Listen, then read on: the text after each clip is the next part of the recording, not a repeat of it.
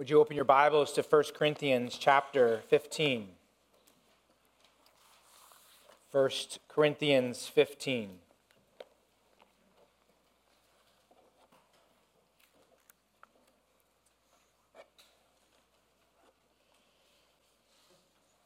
Biblical doctrine motivates right living.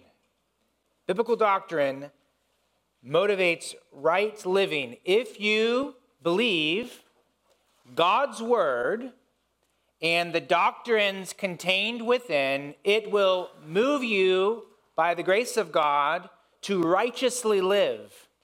If you believe God's word and the doctrines within, it may even lead to you giving your life for the sake of the gospel like a pastor named John Philpot.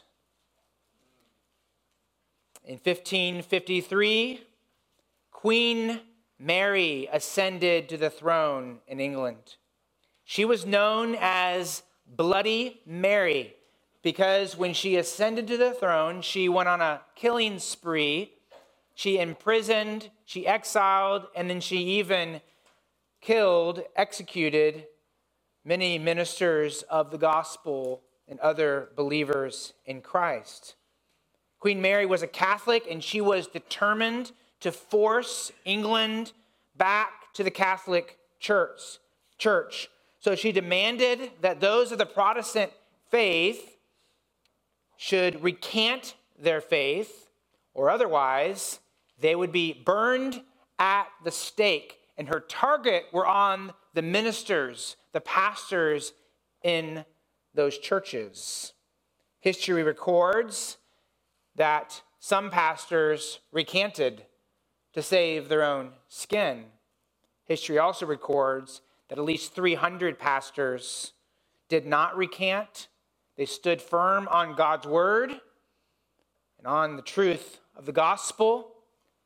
And They were brought into the public square. A fire was lit and they burned alive. One of those pastors was named John Philpot. December 18, 1555 was the day for him that he stood at the stake. The fire was ready to be lit. 18 months previous to that, he had the queen's guards come by his church and pull him out and put him in prison. And for 18 months, they tried to convince him to recant, but he stood firm. And finally, he heard the day when he was going to die. And he said this quote, I am ready. God grant me strength and a joyful resurrection. And so he was marched to that stake. The actually uh, history records that he kissed the wood, was chained up. The flame lit up. He began to roast. And as he did, he quoted Psalm 106, Psalm 107, Psalm 108, and he was burned alive. Psalm 106 says, Praise the Lord, give thanks to the Lord, for he is good. Can you imagine as he stood in that fire and he said, His love endures forever, beyond the grave. And what was his hope? It was in a future joyful resurrection. I would say it like this His doctrine of a future resurrection, resurrection motivated him to go to that stake and to give his life for the gospel. However, there were some pastors who recanted. And why did they recant? Well, I would argue it was a doctrinal problem. You see, your doctrine determines your practice. What you believe determines how you are going to live. Evidently, this, these men who recanted their belief in Christ, or at least belief in the Protestant faith and faith alone through Jesus Christ, they believed that this life and their body was more valuable than the next life and the resurrected body. They loved this world. They loved their lives so much that they rejected their Lord and they did not live in the hope of a future resurrection. Your doctrine motivates you to live, and biblical doctrine motivates right living. 1 Corinthians 15, 29 through 34 teaches. That's our text here this morning. And really, the big idea of verses 29 through 34 is that the doctrine of bodily resurrection should motivate you in how you view the lost, and how you minister to others, and how you guard your own spiritual life. The doctrine of bodily resurrection should motivate you in three areas how you view the lost, how you minister to others, and how you guard your own spiritual life. Paul introduced this doctrine of resurrection back in chapter 15, verses 1 through 11, when he gave the gospel. And he said, The gospel is the good news that God saves through saving faith in Christ. Remember that? Based upon the saving work of Christ. What's the saving work of Christ? Christ died, he was buried, and he rose again, his resurrection. So he started talking about that in verses 1 through 11. But there were some in the church who, yes, they believed the gospel and that Jesus was resurrected from the tomb, but they began to be influenced by the pagan culture, and they began to be influenced that they didn't have a future resurrection for themselves. And so they stopped believing that their own body would have a future resurrection.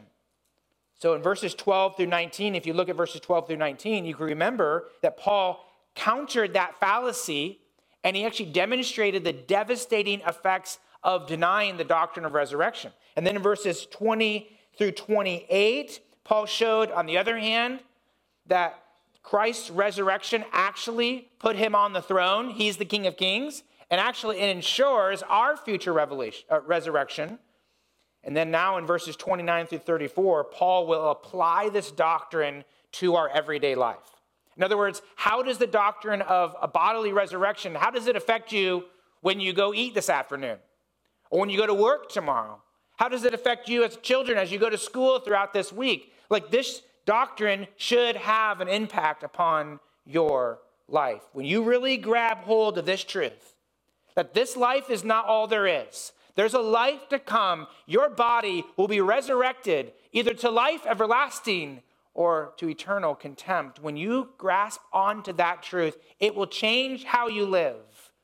It will change how you spend your free time. It will change how you parent. It will change how you operate within the church. Your doctrine, what you believe about God and about His work, will affect how you live every day. That's what Paul is teaching here. And he's talking about these three categories.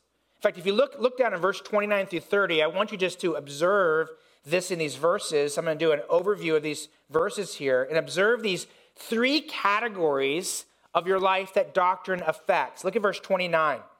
Notice how he uses, for you grammar students out there, he uses the third person. He says, What do people, what do they? So he's looking at those who are lost. So the, the doctrine of resurrection affects your, your view of the lost. So look at verses 30, 31 through 32. The doctrine affects how you serve the Lord. Notice he, he goes to the first person pronouns. We are in danger. I die daily. So, in other words, he's talking about ministry in and through the local church. And then notice 34 and 30, or sorry, 33 and 34. Your doctrine affects your own spiritual life. Notice he uses the second person pronouns. You, talking to the church, you should not be deceived. You need to wake up. You must not go on sinning. So, what Paul does here is he goes from the outside, those who are lost, those outside the church, to those around you in the church and also the ministry through the church, to that within you, and that is your own spiritual condition. And the point is, if you truly believe in the doctrine of bodily resurrection, it will motivate you in how you live your life in these three categories. So look at me with look with me at verse 29 through 34. I'm going to read it out loud. Would you stand with me as I read the scripture? 1 Corinthians 15, verse 29 through verse 34. The word of the Lord says, Otherwise, what do people mean by being baptized on behalf of the dead? If the dead are not raised at all, why are people baptized on their behalf? We are, why are we in danger every hour?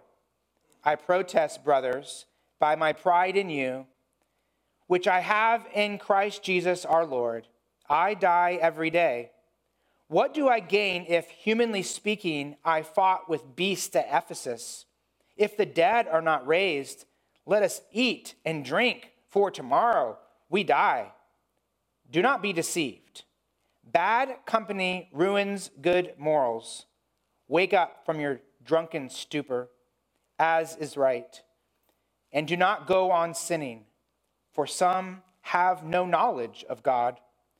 I say this to your shame. Father, I pray that you will take your word by the power of your Holy Spirit and transform our lives. We pray in Jesus' name. Amen. You may be seated. The doctrine of resurrection should motivate you. First of all, it should motivate you to view the lost as ones with eternity in their hearts. God has made each person with an inner awareness that they will spend eternity somewhere. If you go to the remote jungles and you speak to those who have had no contact with anyone from the outside, you will find that many of them have religions and they believe in those religions that there's something that's going to happen after they die. In fact, if you go to the average funeral in America, I guarantee you, one of the common phrases you'll hear is, he or she is in a better place. You heard that? I mean, it doesn't matter what their religion is. Many people think that, they believe that. And they, you know, you go to these funerals and they're talking about how they're gonna be fishing somewhere and some, you know, I can imagine grandpa's fishing in the pond or whatever it is. And the, the point is, there is this hope, there is this longing, there is something that's pre programmed by God within our hearts to know and desire something beyond the grave. And why is that? Well, Ecclesiastes 3:11 says that God has set eternity in the human heart. It's like God has pre-programmed us with an inner consciousness that there is life beyond the grave. Paul indicated this reality in 1 Corinthians 15 verse 29. I believe in verse 29 Paul described the practice of some pagan religions that had some type of baptism for the dead. There are different views on this. We're going to talk about this in a moment. But I believe Paul used that pagan practice to demonstrate that even the lost, the lost people, those who are without Christ, have a sense that there's something beyond the grave. So, therefore, the doctrine of resurrection should motivate us to, to view the lost as those with eternity in their hearts. So, look at verse 20, 9. Let's see this in this text here. Verse 29 says, Otherwise, and you got to stop right there and ask why that's there. Well, that's there because he's pointing back to the topic that started in verse 12, which was what? Some of you say there's no resurrection of the dead. So you could say in verse 29 to help us out, otherwise, if there's no resurrection of the dead, and then go on, what do people mean by being baptized on behalf of the dead? If the dead are not raised at all, why are people being baptized on their behalf? This is a very difficult verse to interpret. I read, one person estimated that there's 150 to 200 different interpretations on this verse alone. W- would you like to go through each one of those this morning? Me neither. So we're not going to do that. I'll tell you two things. I'll tell you one, what I know it doesn't believe, and then to what I believe it does mean. First of all, I know this verse does not mean that we should baptize living saints on behalf of those who are dead. This is not an instruction here that we need to go baptize people who are alive, people in our church, for people who have already died. How do we know that? Well, in verse 29, there's no command, there's no instruction to do so. Verse 29 is just giving an observation of something that was already happening. So notice in verse 29, there's no imperative that we should baptize, vicariously baptize for people who are dead. Now, let me note here that the Mormon cult believes this verse is teaching that you should baptize people proxy on behalf of dead people. So, Mormons baptize with the belief that baptism is required to enter into eternal life. So, they baptize Mormons. So, grandma who already passed on, or some guy who lived 500 years ago, has a better chance at eternal life. But you look at verse 29, verse 29 does not teach that baptism saves, nor does it teach that the dead can be saved through a vicarious baptism. In fact, there's nowhere in Scripture that teaches that baptism will save you from your sins.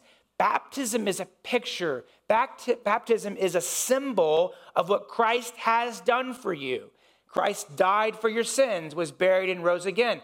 Baptism is a symbol that the Holy Spirit has applied that to your heart. So, baptism does not save. In fact, no work that you do saves you. You can't save yourself. You can get in some water up here. We can dunk you a hundred times. It's not going to do anything to you except get you wet. It won't take away your sin. The Bible does not teach that. So baptism does not save you.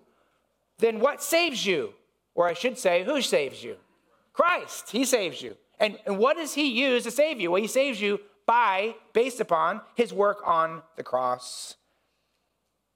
So only Christ saves through his work by the grace of God when you believe. Now, we do baptism, and we call it believer's baptism. Why is that? Because after you believe the gospel, Christ commands you to be baptized. And so we do that after someone believes, believer's baptism.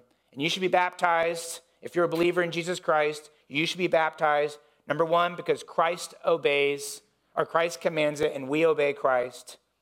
And number two, to testify that you have trusted in Jesus Christ's work. So here's a question for you. First of all, are you a believer in Jesus Christ? And if the answer is yes, have you been biblically baptized? And if not, let's put on the schedule. Let's do it. Let's obey the Lord in that. So, what does verse 29 mean? Well, my conclusion is the Bible was probably Paul was probably referring to a pagan custom of baptism. Many pagan religions have ritual baptisms in their religious ceremonies, especially back at this time in the first century. So it's probable that some pagan religions back then were baptizing people on behalf of the dead, believing that vicarious baptisms helped their dead ancestors. So if that's the case, and I believe it's the case, you might come to a different conclusion. As long as it's not the wrong one, that's okay. But if that's the case, then what Paul was doing was demonstrating that even the lost have a sense there's something beyond the grave. So look at verse 29. He says, What do people, so, so notice he doesn't say, What does the church, or what do saints, or what do you? He uses the th- generic third person. What do others? What do they? What do people? What, in other words, what, are the, what is the lost? Those without Christ, what do they mean by being baptized on behalf of the dead? If the dead are not raised at all, why? Why are those pagans doing that? Why are they, why are they baptizing? Why do they do something like that if they don't think anything happens after? So Paul evaluated the practice of pagans and demonstrated that they believed in some type of afterlife. So the doctrine of resurrection motivated Paul to view the lost as those who have eternity in their hearts. So when he viewed them, he viewed them as ones who have a body that will die, and that body will be resurrected to everlasting contempt. Christ said that you will go into hell with your hands and your feet and your eyes. It's, in, it's a physical, eternal torment. And when you look at people and you recognize that your family and your friends and your neighbors like that's actually reality beyond the grave, it should motivate you to tell the gospel to them, right?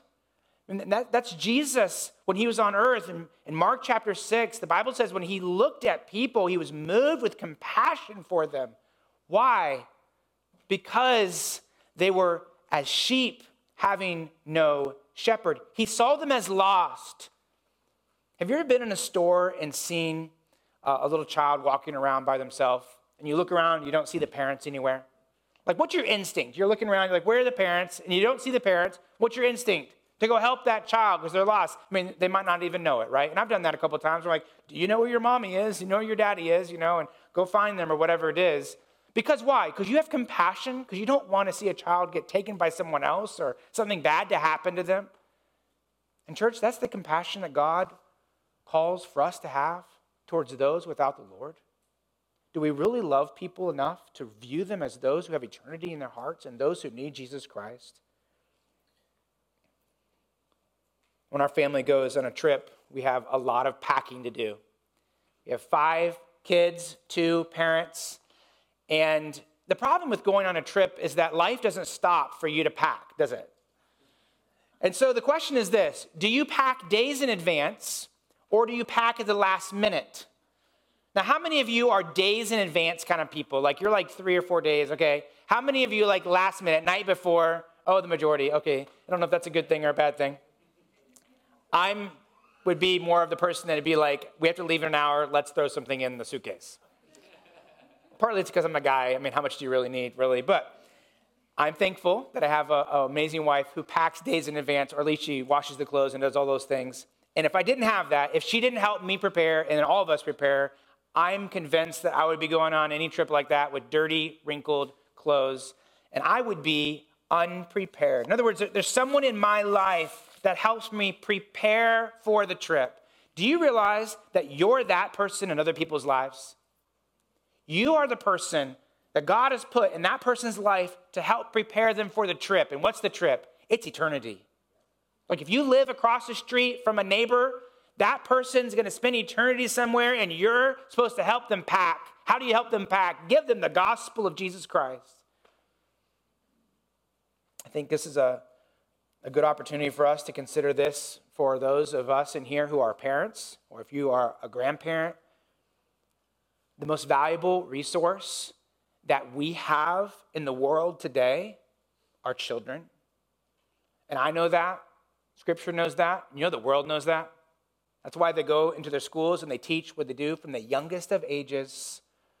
And parents and grandparents and really church, you know, it's our job to, to prepare our kids for eternity. And how do we do that? We need to pack their mind with doctrine. Like doctrine determines practice, right?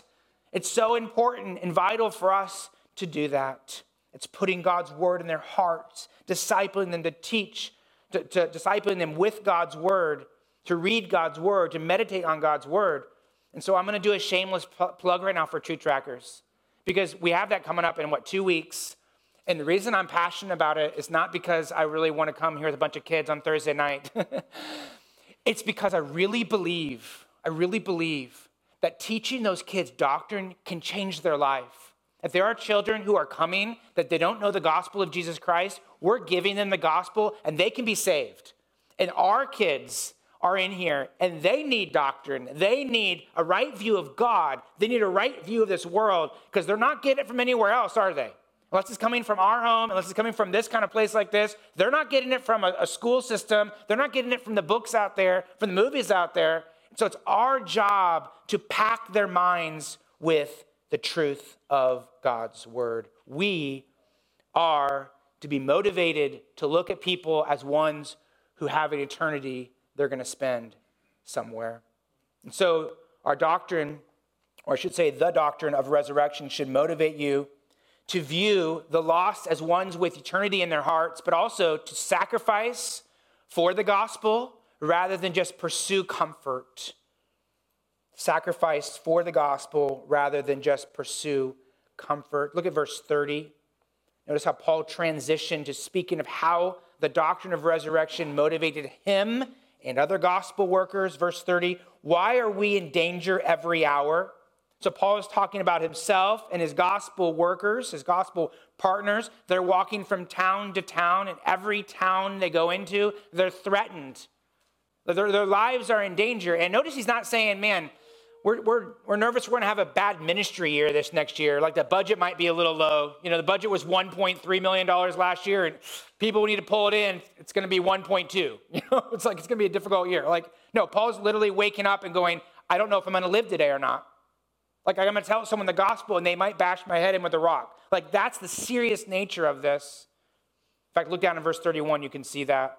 He says, I protest, brothers, by my pride in you like I, this, I'm certain of this, which I have in Christ Jesus our Lord. I die daily. Paul was reporting that each day he was in physical danger. I mean, he knew that any day he could die.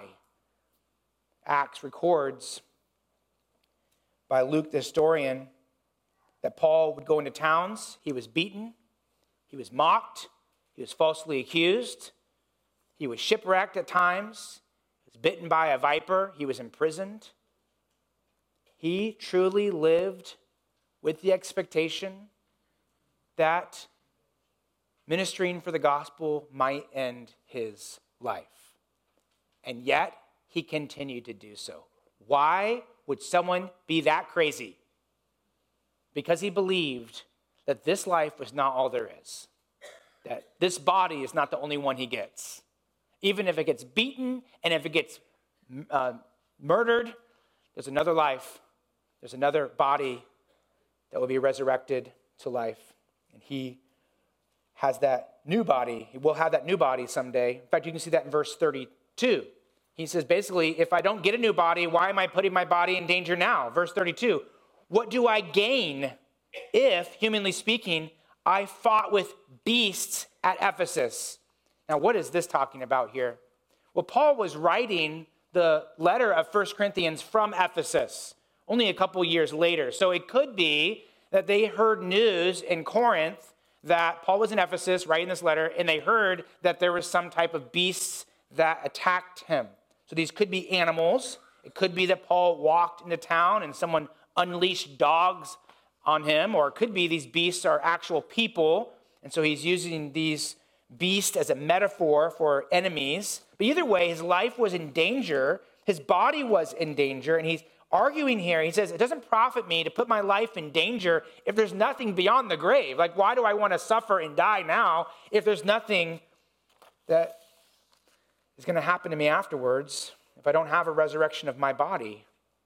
Why did Paul suffer like that? Think about that. Why did he suffer like that? He expected to suffer like that. Well, 2 Timothy 4, Paul wrote this to Pastor Timothy. So here's Timothy, here's Paul about to die. He's in prison. He's going to be executed soon. He's writing to this young pastor and basically saying, hey, here's what ministry looks like for you, okay? So you're going to get this letter as a pastor. You're like, okay, I'm looking forward to my pastoral ministry here. Indeed, all who desire to live godly to live a godly life in Christ Jesus will be persecuted. Well, evil people and impostors will go on from bad to worst, deceiving and being deceived. How encouraging would that be as a young pastor? Oh, that's what ministries get to look forward to. But, church, when, when you do what's right, when you seek to love people by ministering the word to you, to them, I should say, it can turn out to be painful. It can be like trying to get a, a thorn out of a dog's foot. You're trying to help the dog, but the dog bites you. Ministry in the church, ministry to the lost outside of the church can be painful at times. People can falsely accuse you, friends can turn on you. There can be emotional pain, there can be relational pain, spiritual and financial pain and physical suffering. I guess I said that physical suffering. And think about that. Is that really what ministry and what church is supposed to be like? I mean, aren't we supposed to be just a bunch of smiling people that are perfect? We come in here and you have your little perfect life, and I have my little perfect life, and we're like, like that's what the church is. And it's like, that person's not perfect, you know? What's going on? Like, that's not church. That's a wax museum.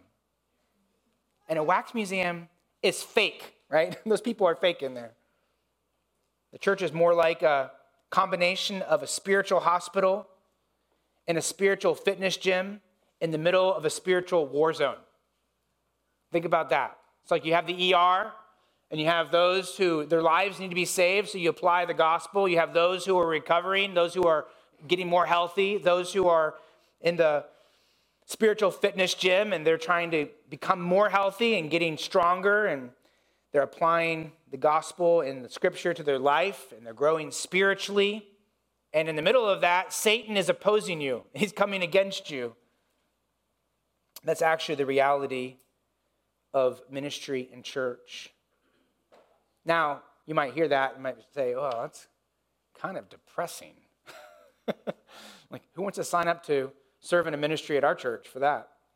Well, let me say this before I go on, and that is I don't have this in my notes, but I was going, I'm going through the directory and, and changing some things and trying to update some things, and I looked through it and I thought, I really love our church.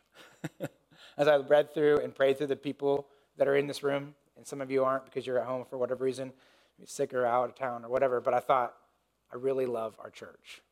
So definitely I'm not feeling this right now, okay? But just in general, it can maybe you can maybe think, well, that's maybe not something I want to sign up for. But it's only true if your doctrine is that your life is meant to be lived in comfort and your life is to be lived for you. See, what happens when people come to a church and they realize there's people with problems, and, and someone talks about their problems, you know, the, the, someone preaches on sin and they go, oh, that makes me feel bad. What, what they realize is they go, they go, well, I don't like that because I want to be comfortable. Like, I, I just want to be happy. And, and here's the problem they have a doctrine problem. What's their doctrine problem? They have a view of God that is not true. I would say this way they have a false God. You might call it the prosperity Jesus. And that's what, this is what the Christian church in America, this, this is who they worship. It's a false God. It's the Christian prosperity God, which is like this it says, God exists to make me happy.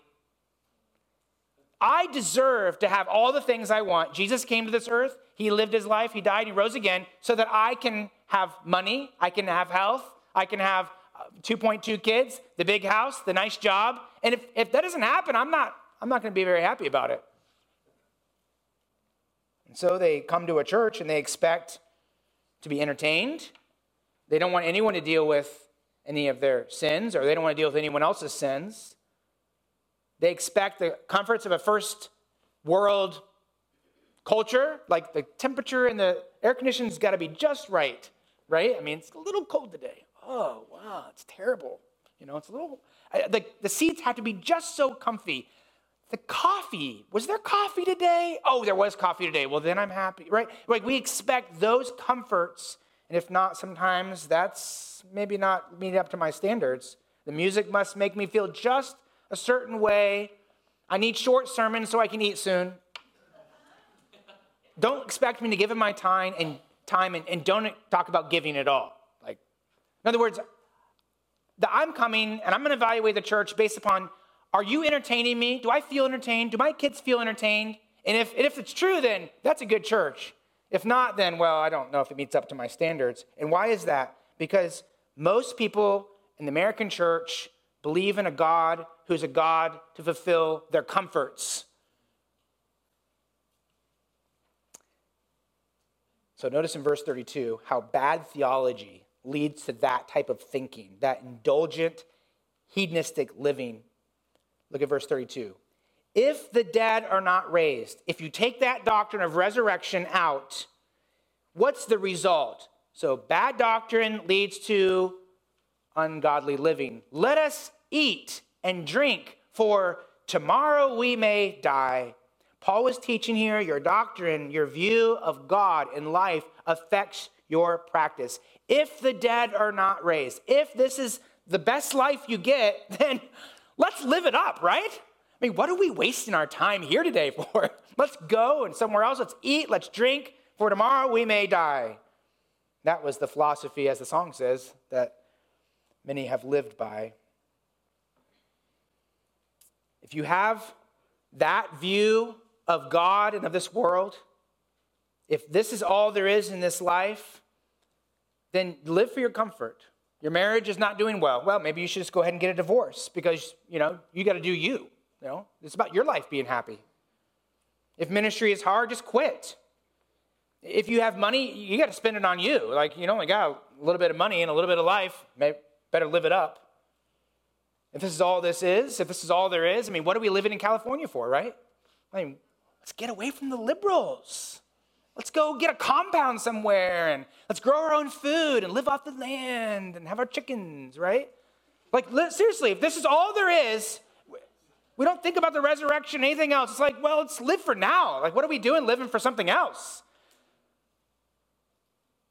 And so you can see the unrighteous living is based upon false doctrine. And so, what is God's call to us here? What is Paul telling us here? He's saying, you need to wake up, you need to realign your doctrine to the truth. The resurrection is true. There will be a resurrection someday for you. And so, live in that reality. The doctrine of the resurrection teaches us that God has saved us not just for this life, but for the life to come. Whoever loses his life for Christ's sake and the gospel, Jesus said in Mark 8 35, will save it. You lose your life for Christ and the gospel, and you save it. If you truly believe in the doctrine of resurrection, God's grace, therefore, will change how you live every day. It will cause you to endure hardship.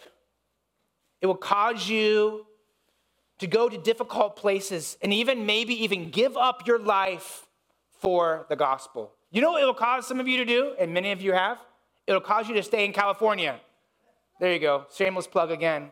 But I'm serious about that because I, I know you probably hear this. I hear it because I have a lot of friends in South Carolina and they still talk to me.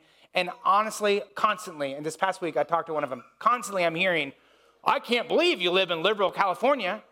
But see, if your mindset is that this is all there is, it's like, wait, didn't Christ tell us to go with the gospel? Like, isn't this where we're supposed to be? Because this is where those who are lost are? My, my point is, it's reorienting our minds to the doctrine of the resurrection causes us to live by faith in light of eternity. It will change how we live on a daily basis. Like, if you truly believe in the doctrine of resurrection, it'll change how you live at home. It'll change how husbands, you come home instead of coming home for me time, you're gonna come home to serve my family time. It changes how you operate in the church instead of saying, man, I got Sunday, my hour and a half, and I don't know, this home group thing, I'm kind of tired. like, I don't, like, don't want to take up that night for that. Or, man, five o'clock tonight, we have a, an evening service, an hour. That's a lot of time, an hour. And it, it cause you to say, sometimes I'm going to say, you know, maybe, the, maybe I'm willing to give up that hour for something that's more valuable than what I'm going to spend it on. And this is the mindset that Paul had he wrote this to Timothy in first and second Timothy 1 9. He says, I'm suffering, bound with chains as a criminal. Literally, like he was in a prison at that moment. But the word of God is not bound. Like that's his hope right there. God can change people's lives. Therefore, I endure everything, all the suffering we talked about. Why? For the sake of the elect, that they also may obtain the salvation that is in Christ Jesus with eternal glory. Notice how his eyes were looking beyond. It's like, I'm, I'm looking at these people and I'm ministering to them. I love them. And I know they're going to spend eternity someday, somewhere. And I want to prepare them for that. So the doctrine of resurrection should motivate us to sacrifice for the gospel. And then also, it should motivate us to guard ourselves from being deceived by those who influence with a wrong view of God. Look at verse 33. Do not be deceived. Bad company ruins good morals. Wake up from your drunken stupor, as is right, and do not go on sinning, for some have no knowledge of God. I say this to your shame. Notice in verse 34, he says, For some have no knowledge of God. Those are people who believe false doctrine, they have a wrong view of God. And notice the commands in verse 30 33 and 34. There are three commands that Paul gives directed toward the church. Verse 33 do not be deceived. Verse 34 wake up from your drunken stupor. And then verse 34 do not go on sinning. So let's look at the first command. The first command, verse 33 do not be deceived. Let's ponder that. Let's think about that.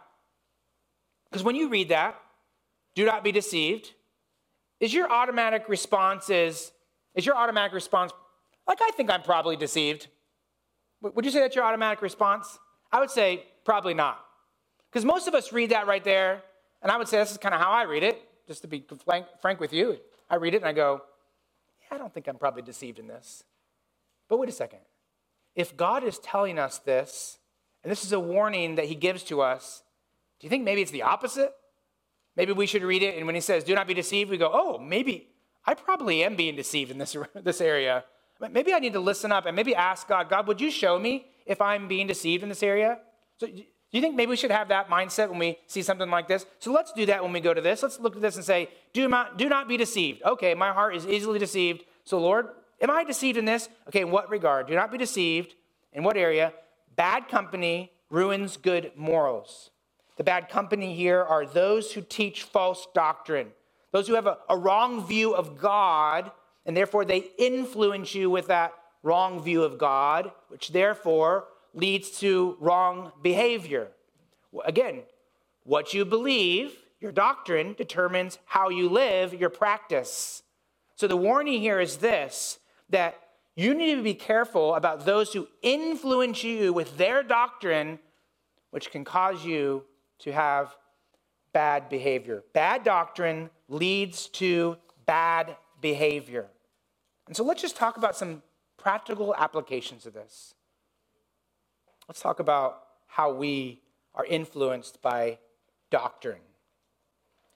When you watch a movie and when you watch a TV show, are they teaching you doctrine? What do you think? You're like, well, I don't know. Like, don't remember them talking about the Bible at all, but they are teaching you doctrine. They're, they're giving you a worldview. They're, they're teaching you about God, even if they don't mention God's name or if they do it in a way that's taking his name in vain. When you watch a movie, think about it this way of an unmarried man and an unmarried woman who are intimate with one another, or you watch a show and there's a man who has romantic feelings for another man, are they influencing you with that doctrine. See, that, that is a doctrine that they have. What is the doctrine behind those scenes? Well, the doctrine is God doesn't really care about sex outside of marriage. Their doctrine is that you can live however you want to. You can, you can live as your own God. Do what you want. Maybe, maybe their God is the God of pleasure. Like, if it feels good, do it. She's attractive. You're not married to her he's attractive, just do it. If it feels good, follow your feelings. Obey the God of pleasure. Worship the God of pleasure. My point is, do you realize they're influencing you with that doctrine? Or when you watch cable news, or you listen to podcasts, or you read books, remember, they have a doctrine. And I'm not suggesting that we should live as a monk and not watch anything, not read anything actually the opposite. I think we should actually be aware of what's going on in our world. But I'm, what I'm warning about, I think the scripture is warning us about, is the amount of influence from consuming that media. I think that the, the, the warning here is that you can be, are being influenced. And so if, if what you're consuming is the majority of that doctrine, what, what are you going to live like? How are you going to live? Doctrine leads to behavior I guess I think about our children, think about your children, I think about the children of America. Why are we surprised that children are growing up to believe like the world when they spend hours and hours each week being indoctrinated by the world? That's a real question that we have to ask ourselves. I'm talking about from the youngest, from a two year old, you know, where you're watching Daniel Tiger and he's stomping his feet and he's mad and he's talking back to his mom and they're basically teaching the doctrine that your parents are stupid, they don't know what they're talking about. You're a two year old, you know more than them. And that two year old learns that doctrine, and guess what? It affects his behavior, doesn't it? I'm talking about from that all the way to us as adults, allowing ourselves to be constantly entertained by this. Let me give you one last story to help us put this into perspective. In 1936, a man named Charles Templeton professed Christ. And he began to go around as an evangelist and preach the gospel, and God greatly used him. It seemed like God was using him. In fact, people thought he's, you know, this guy's an amazing evangelist. In fact, he became friends with Billy Graham. So these guys were both evangelists preaching the gospel. In 1948, he entered into Princeton Theological Seminary. And if you remember the history of Princeton, in 1920, they gave up the inerrancy of Scripture, the authority of Scripture. So by 1948, most of the professors still taught the Bible, but they didn't believe parts of the Bible. And so as, as Charles Templeton sat under that teaching, he began to distrust God's word. And at the end of the day, he walked away from the faith in Jesus Christ completely. In fact, he wrote a memoir in 1996 called Farewell to God My Reason for Rejecting the Christian Faith. And he recounted a conversation with Billy Graham during that time. And Templeton said this to Billy Graham He said, Billy, it's simply not possible any longer to believe, for instance, in, in a biblical account of creation. The world was not created over a period of days, a few thousand years ago. It evolved over millions of years. It's not speculation, it's a fact. Billy Graham replied, I believe in the Genesis account of creation because it's in the Bible. And I've discovered something in the ministry. When I take God at His word, when I proclaim it as the word of God, my preaching has power.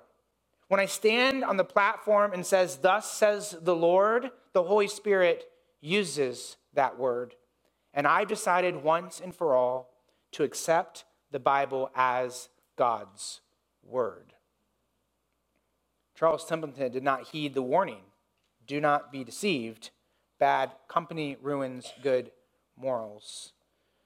Bad doctrine, the bad doctrine, I should say, at that seminary, ruined his faith in Christ. Let me ask you this, teenager, do you think that could happen to you? A young person, adult? Oh, no, not me. Do not be deceived. Lee Strobel interviewed Charles Templeton when he was in his 80s. Lee Strobel asked him about Jesus. And so Charles Templeton, you know, started talking, oh yeah, he was such a moral person, and he's, you know, waxed eloquently about Jesus and how, you know, he was taught so many wonderful things and all this. And, and then as they were kind of pressing a little bit more, at least Strobel was pressing a little bit more, Charles Templeton, his voice began to crack, and he said, well, I, and began to cry.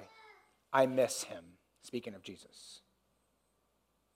And with that, tears came into his eyes. He turned his head, looked downward. This is being read from Lee Strobel's account. He lifted his hand to shield his face from him. His shoulders bobbed and he wept. And there was a few awkward moments. Lee Strobel says that he waved his hand dismissively. Charles Templeton did. And then he said, Enough of that. Charles Templeton died as an unbeliever with a head full of knowledge, but a soul that was lost. And he did and that happened because he was deceived by false doctrine. Verse 33 Do not be deceived. The influence of bad doctrine is going to ruin your morals. Wake up. And oh, how our country Oh, how we need this. Wake up. We're like a bunch of drunk people who don't see reality. Wake up from your drunken stupor, as is right. Do not go on sinning, for some have no knowledge of God. I say this to your shame. How are you being influenced by false doctrine? I think the last question I'd like to ask us is this, this morning is Do you believe do you believe in the resurrection so much that you're willing to each day sacrifice your rights, your desires, your life for Christ and his gospel? Let's pray.